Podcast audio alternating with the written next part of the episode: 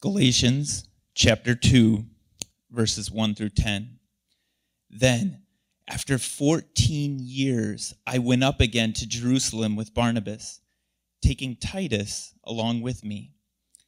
I went up because of a revelation, and set before them, though privately, before those who seemed influential, the gospel that I proclaim among the Gentiles, in order to make sure that I was not running or had not run in vain. But even Titus, who was with me, was not forced to be circumcised, though he was a Greek.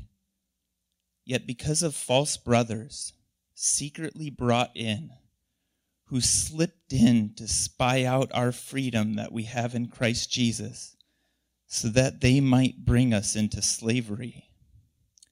To them we did not yield in submission even for a moment, so that the truth of the gospel might be preserved for you. And from those who seemed to be influential, what they were makes no difference to me. God shows no partiality. Those, I say, who seemed influential added nothing to me. On the contrary, when they saw that I had been entrusted with the gospel to the uncircumcised, just as Peter had been entrusted with the gospel to the circumcised, for he who worked through Peter for his apostolic ministry to the circumcised worked also through me for mine to the Gentiles. And when James and Cephas and John, who seemed to be pillars, perceived the grace that was given to me, they gave the right hand of fellowship to Barnabas and me, that we should go to the Gentiles and they to the circumcised. Only they asked us to remember the poor, the very thing that I was eager to do. Amen. You may be seated.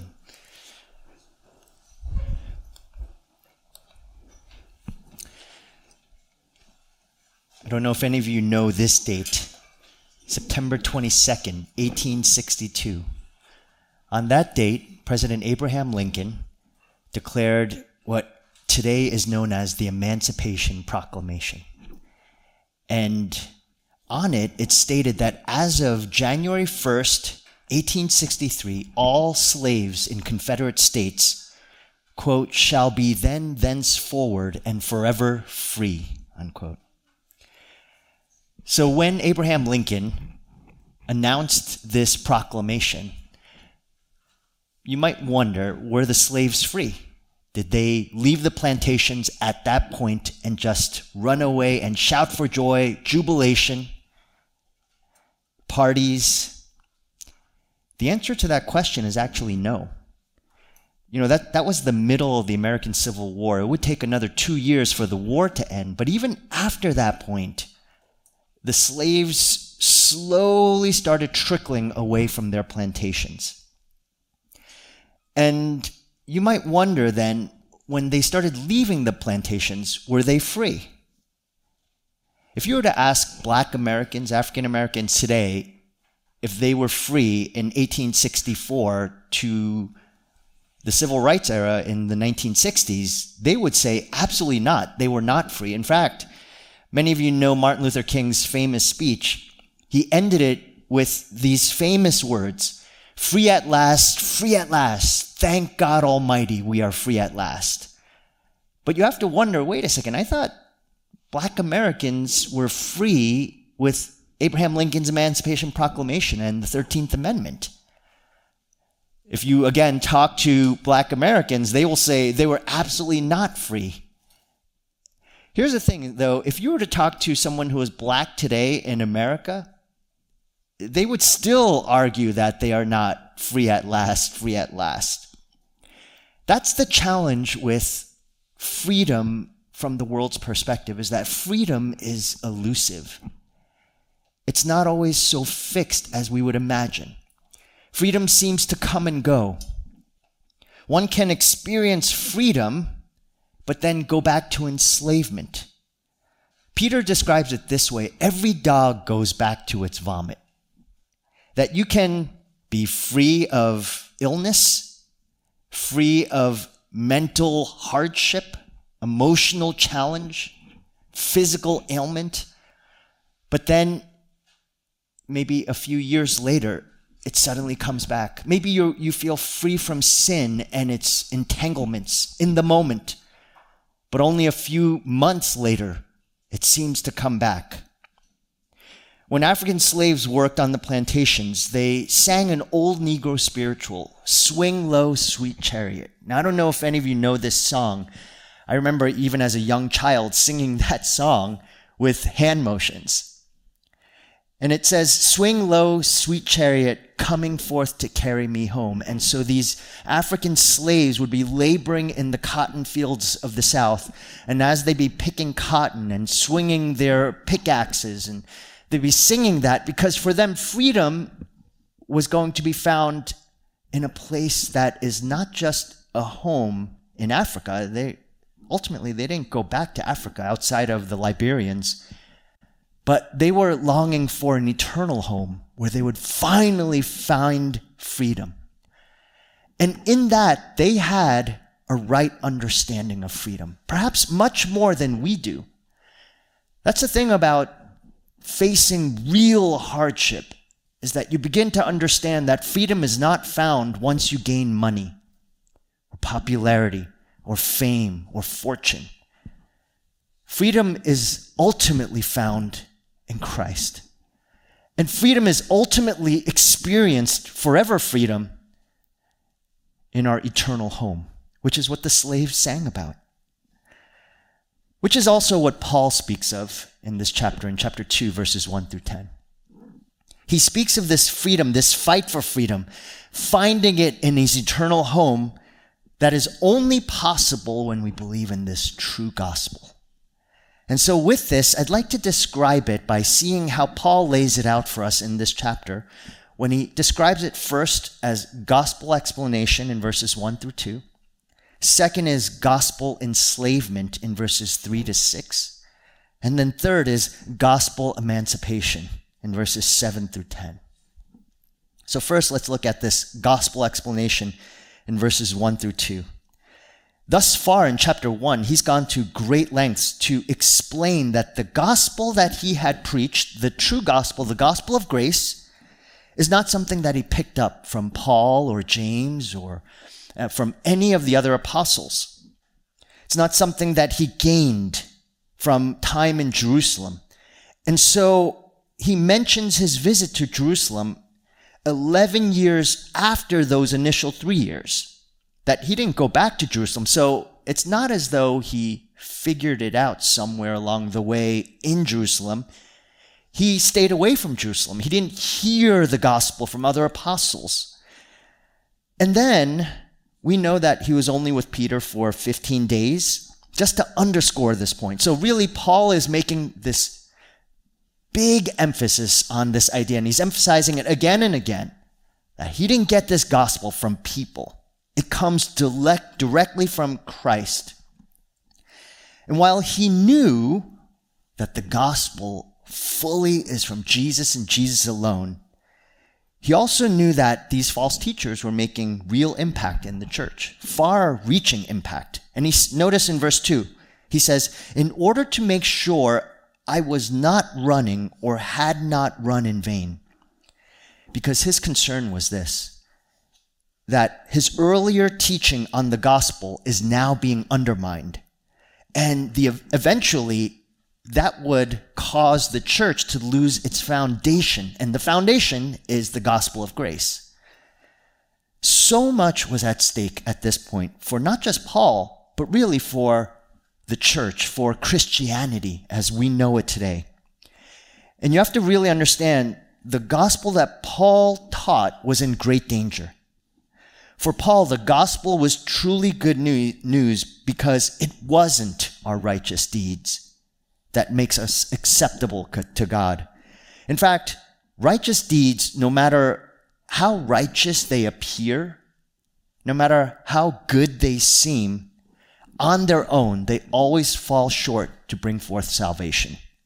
Even when we do a righteous deed, you might notice that it can quickly spiral to unrighteousness.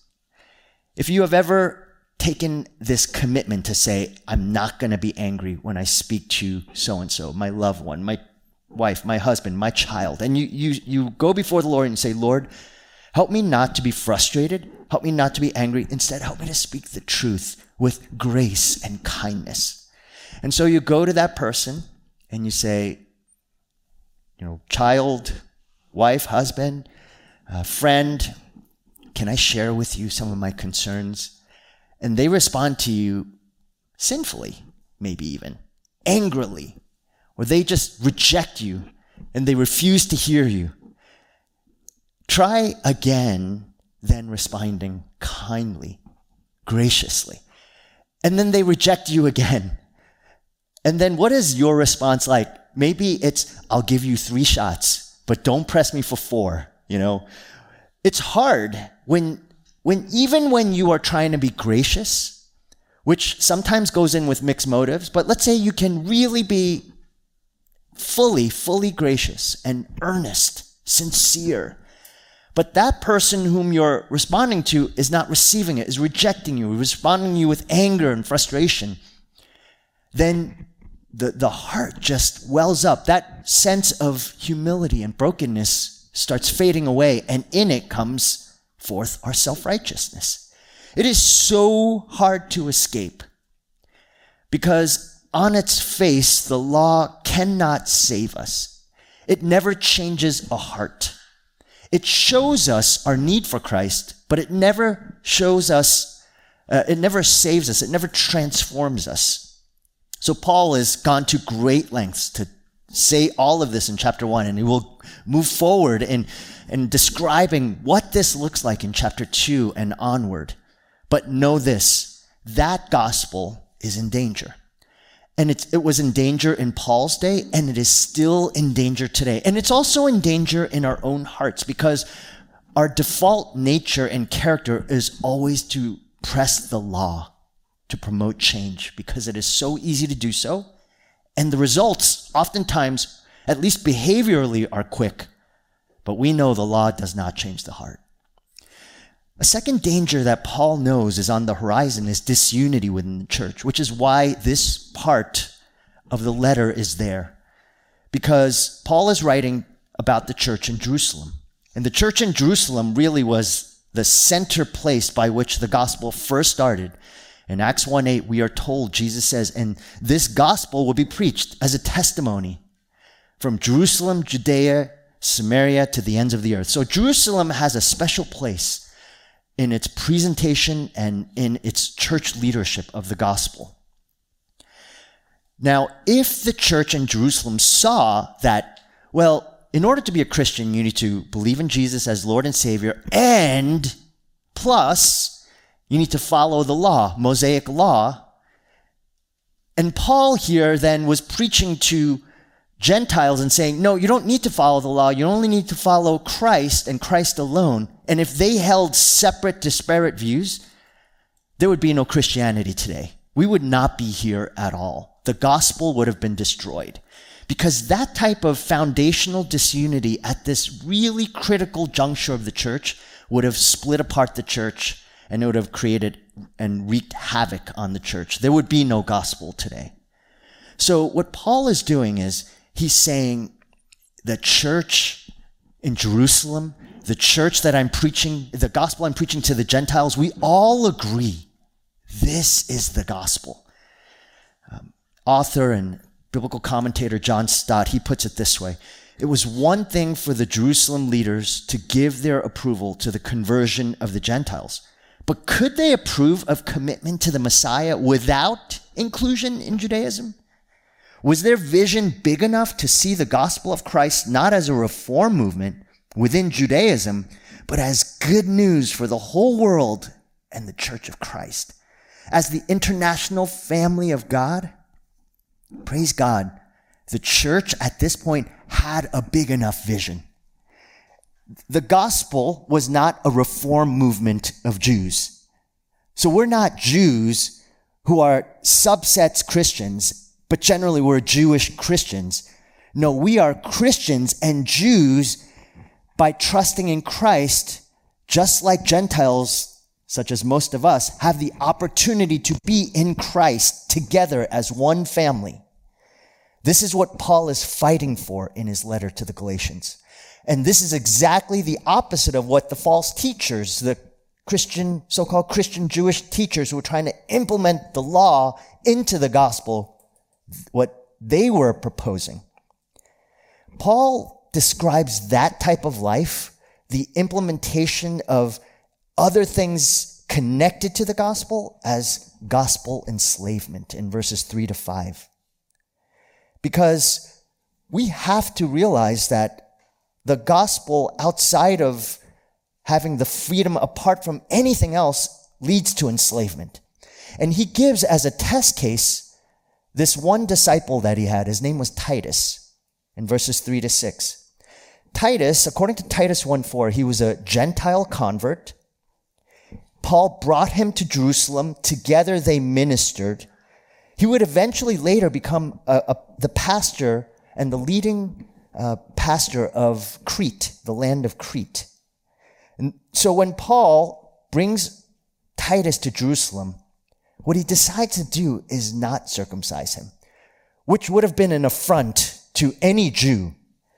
But even Jewish Christians had a hard time with this, because they had the idea that, well, if you really want to be a true Christian, if you really want to be a faithful believer of Christ, then shouldn't you obey Mosaic law and all males who turn to Christ and are trying to follow him should be circumcised? Paul is saying no. In fact, if you do that, you actually undermine the gospel.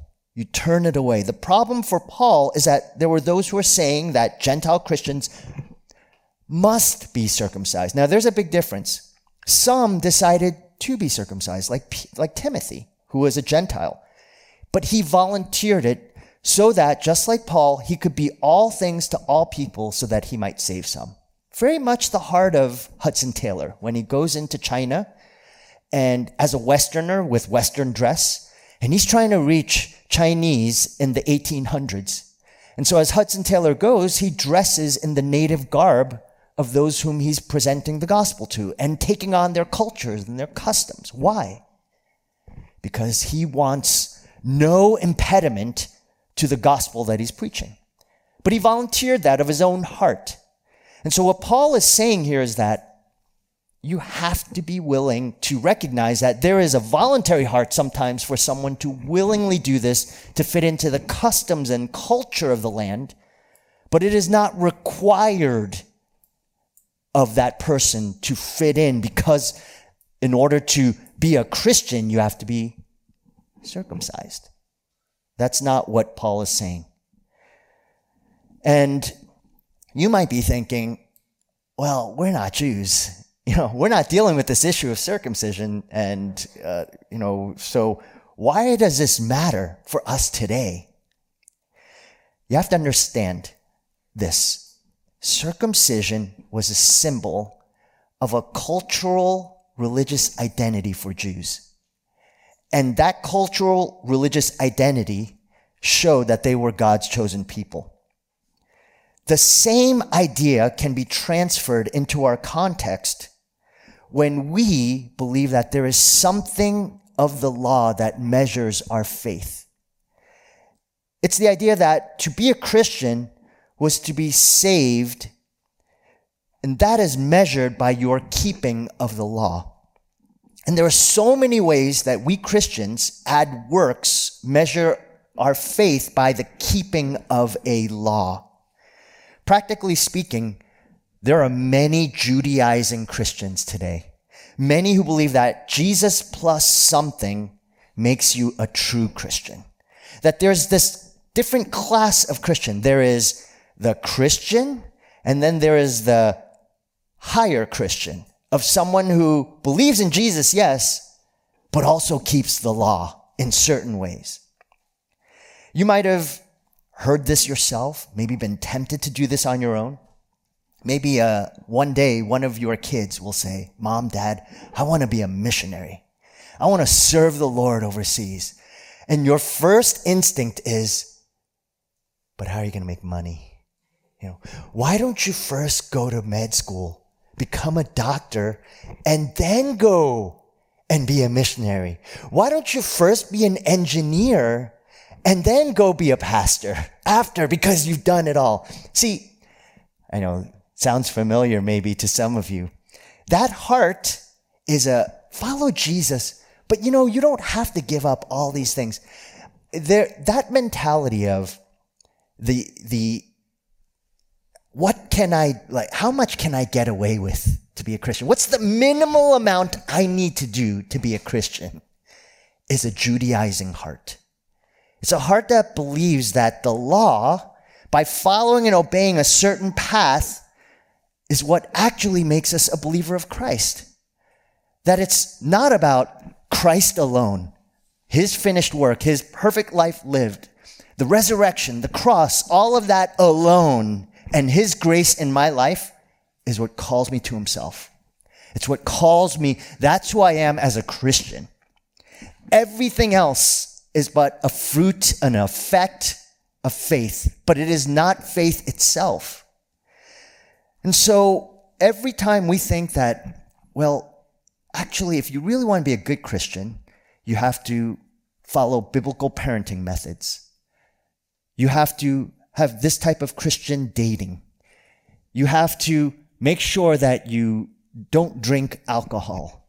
Or if you do drink it a certain amount. You smoke pot or don't smoke pot. There is a whole litany. And if we were to try to come up with a list of all the different things that you think a good Christian does or doesn't do, we would find that eventually it would be hard to keep that perfectly, at least. You can imagine the conundrum that Titus brought to the church. He was ethnically different from others, but he loved Jesus. He lived for his glory. He wanted to serve him as a pastor, but he was uncircumcised. And for that, in a Jewish context, he would have definitely brought in scorn because he wasn't, quote, like us. According to verse 4, there were false brothers who were trying to rob the church of freedom. They were trying to enslave the church because that's what Jesus plus the gospel is. It is enslavement. They're spying. They're trying to rob you. Know that there is a serious danger that happens, and it happens from loved ones. It happens from authors, from the world, from our own heart. The Jesus plus gospel, that's an enslavement. It keeps us more fixed on outward behaviors than the work of Christ alone. And it is a creep. It's a slow creep. It just slowly tugs at your heart. As we saw last week, these Judaizers, they looked godly. But their attempts to get the church to follow God's law to be saved and to say, what's so wrong with that? What's so wrong with following the law? God actually gave the law. Paul, who looked the part, remember, of the violent, insolent persecutor of the church. It's so startling that this man who was so high up in the Jewish law tradition ended up being the greatest advocate of Christian freedom. Think about it this way. The reason why the law robs you of the freedom that you have in Christ is that inherent in the law is to get the law right. Talk to a lawyer. You'll see what that means. It is the law. If it is the law that says that you need to be saved, then you better make sure you understand the law. But when you talk to a lawyer, you will find that the better you try to abide by the law, the more you try to abide by it, the more you see the law to explain laws of exceptions to that law and corollaries. You know, it has all these tentacles. It makes sense why the Pharisees wrote up books, many, many books that interpreted the Mosaic law. So if you have the Bible and the first 5 books of the Bible, and that's Moses' law, The Pharisees said, well, to really understand the law, you have to actually come up with more laws to understand the law. And they came up with the Talmud and all these, the Targums and all these different traditions. And so suddenly the books of the law started growing and growing. Again, just go to any lawyer's library. I mean, you see tons of books on the law. The reason is because you have to figure out every point of the law to be kept and all of its exceptions, all of its corollaries. So if Moses says, wash your hands as ceremonial ritual cleansing, the Pharisees started thinking, well, how much water do we need to actually get cleansing? And so they would describe all the different types of water that was to be used and how much water to be used. Then they started asking, well, how high do you need to wash your hands up in order to be truly ritually cleansed? And so they started having a law that said, well, the water needs to go up to this point and it can't drip down to here. And if it does drip down, then you're not really washing your hands ceremonial. And then they said, well, if you really wanted washing your hands of ceremonial cleansing, how long does it take for the hands to be considered clean in order to be washed? So if it's, say, well, I think maybe 1 minute might be, let's how about 5 minutes of cleansing? Maybe 5 minutes and 30 seconds. And so all the different aspects of figuring out how the law is to be kept started piling on, and then all the books. See, the challenge with the gospel plus this is that the plus becomes infinite plus. And Jesus plus infinite laws equal misery and burden. And so anyone who tries to follow Jesus by doing certain things and making that your ultimate gospel, if you look at them, they're usually tired, joyless, burdened. Imagine if you're sharing the gospel with someone, and this gospel is so freeing for this person's soul. And then you tell them, hey, you know what though? If you really want to believe this gospel, you need to stop cursing, stop your smoking pot, you have to go to church every Sunday, stop living with your girlfriend, stop playing cards, stop going to nightclubs, etc. and etc. Now, you're probably listening to that list and thinking, well, shouldn't they be stopping all those things? Those are good things, isn't it? But none of those things saves a person. You can stop smoking pot and still not worship Christ. You can stop living with your girlfriend and still not worship Christ. If we're focusing on the behavioral patterns and not seeing that actually what matters the most is a transformed heart, then we're going to miss out on what God is doing in that person's life. It will be a false gospel that actually they'll believe. They always do. Once you start gearing up towards trying to fix and change behavior, you will never see that person truly trust in Jesus, and they will live a life of burden and misery. As a Christian, no, I really believe that when you trust in Christ and see the life transformed, all those other things will turn. They will come, maybe over time. And so if you share the gospel of Christ and suddenly someone comes to church and says, I believe in Jesus, they're baptized, and then they go out and you hear them swearing, you're not blown away and thinking, oh my, I can't believe they did that. I don't think they're a Christian anymore. It takes time. The work of sanctification and the gospel of grace requires patience on believers. Grace, we've said this time and time again, if you want to see quick results, go law. I can enforce change on my family, my children, on the church. If I say, hey, everyone in our church leadership must be at this prayer meeting, and if you're not, then you will be disciplined. There will be some will say, I'm leaving the church. Some will say, I will be there because I'm so afraid of being disciplined. And they can be there, but eventually they'll grow tired of being there. And eventually they'll grumble and be angered and be irritable and frustrated. But if I can present the gospel of Christ and say, Jesus has done this for you. He has given you everything. There is He has not withheld. Our Father has not withheld his own Son, but graciously given up him to you. So would you consider coming and joining us in prayer together? Now, they might not come. But if they will come because they want to come, because of what Christ has done. And when that happens, we see transformation. But that transformation is slow. It's not quick. It takes time and patience and waiting and trusting. It is the prodigal father's heart, of that waiting heart and saying, I release you and I wait. But when they will come to their senses and they'll say, I'm coming home.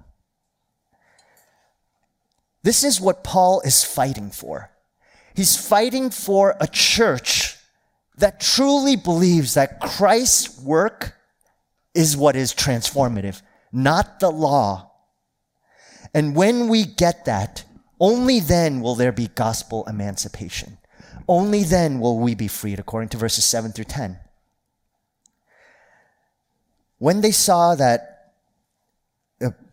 Paul writes, on the contrary, when they saw that I had been entrusted with the gospel to the uncircumcised, just as Peter had been entrusted with the gospel to the circumcised, for he who worked through Peter for his apostolic ministry to the circumcised worked also through me for mine to the Gentiles.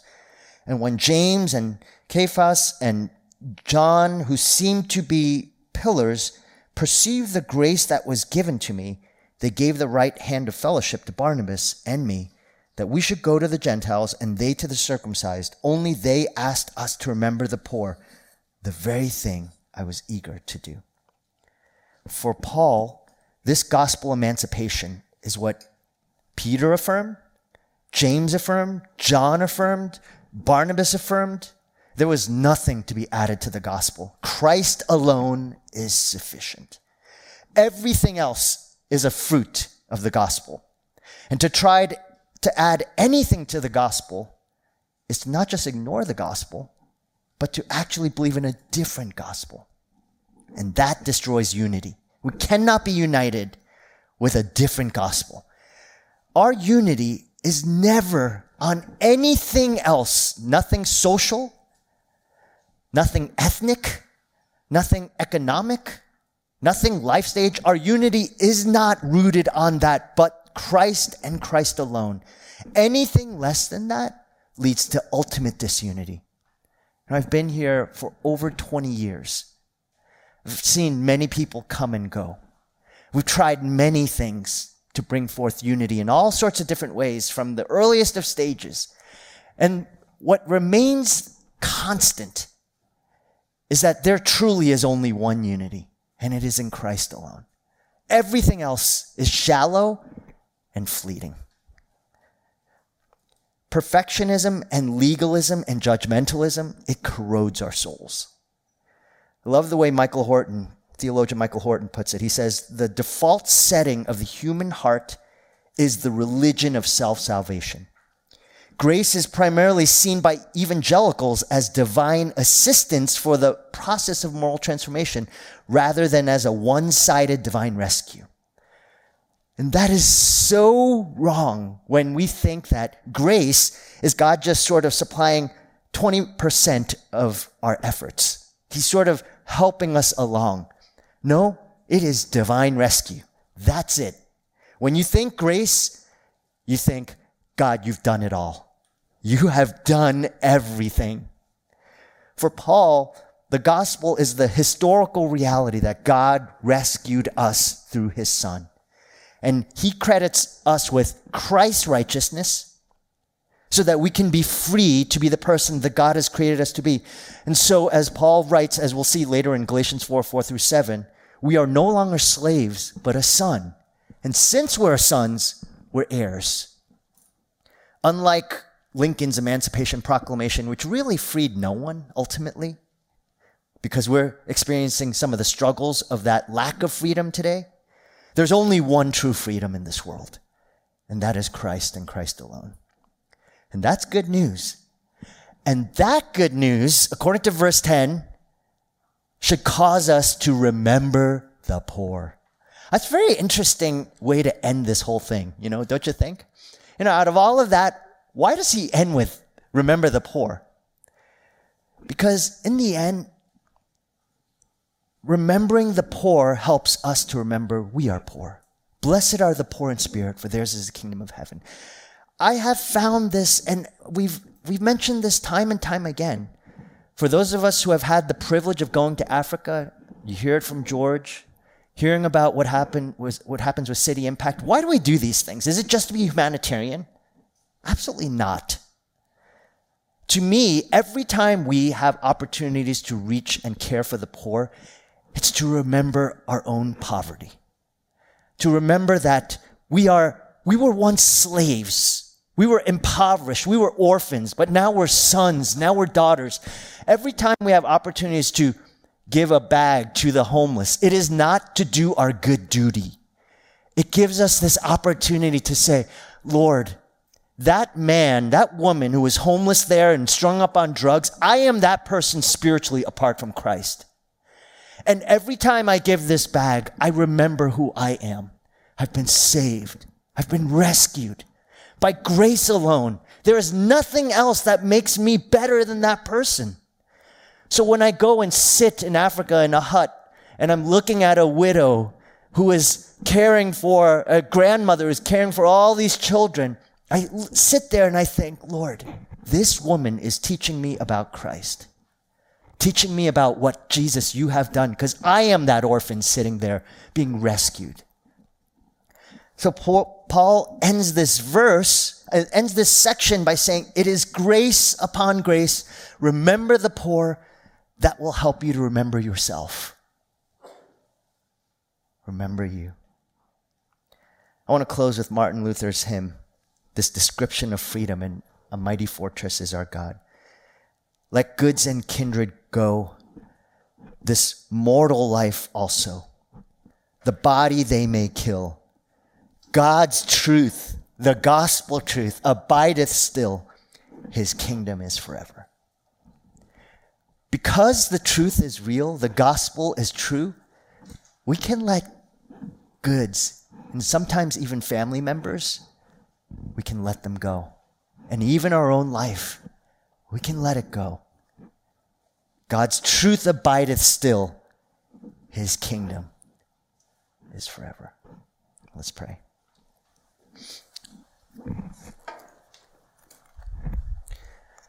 Father, we acknowledge together that we are a people who, apart from Christ, fall short of your glory. But I give you thanks that you rescued us, not because of righteous deeds we have done, but because of your great mercy. You didn't just simply assist us with grace. You saved us from the pit. There is no homeless person. There is no child in Africa that is more impoverished physically than we were spiritually. So may we not look with disdain and disgust at those who are poor physically and spiritually, but instead may we remember that we are like them. Help us to let goods and kindred go, and this mortal life also. Even if our bodies are killed, your truth, it abides forever.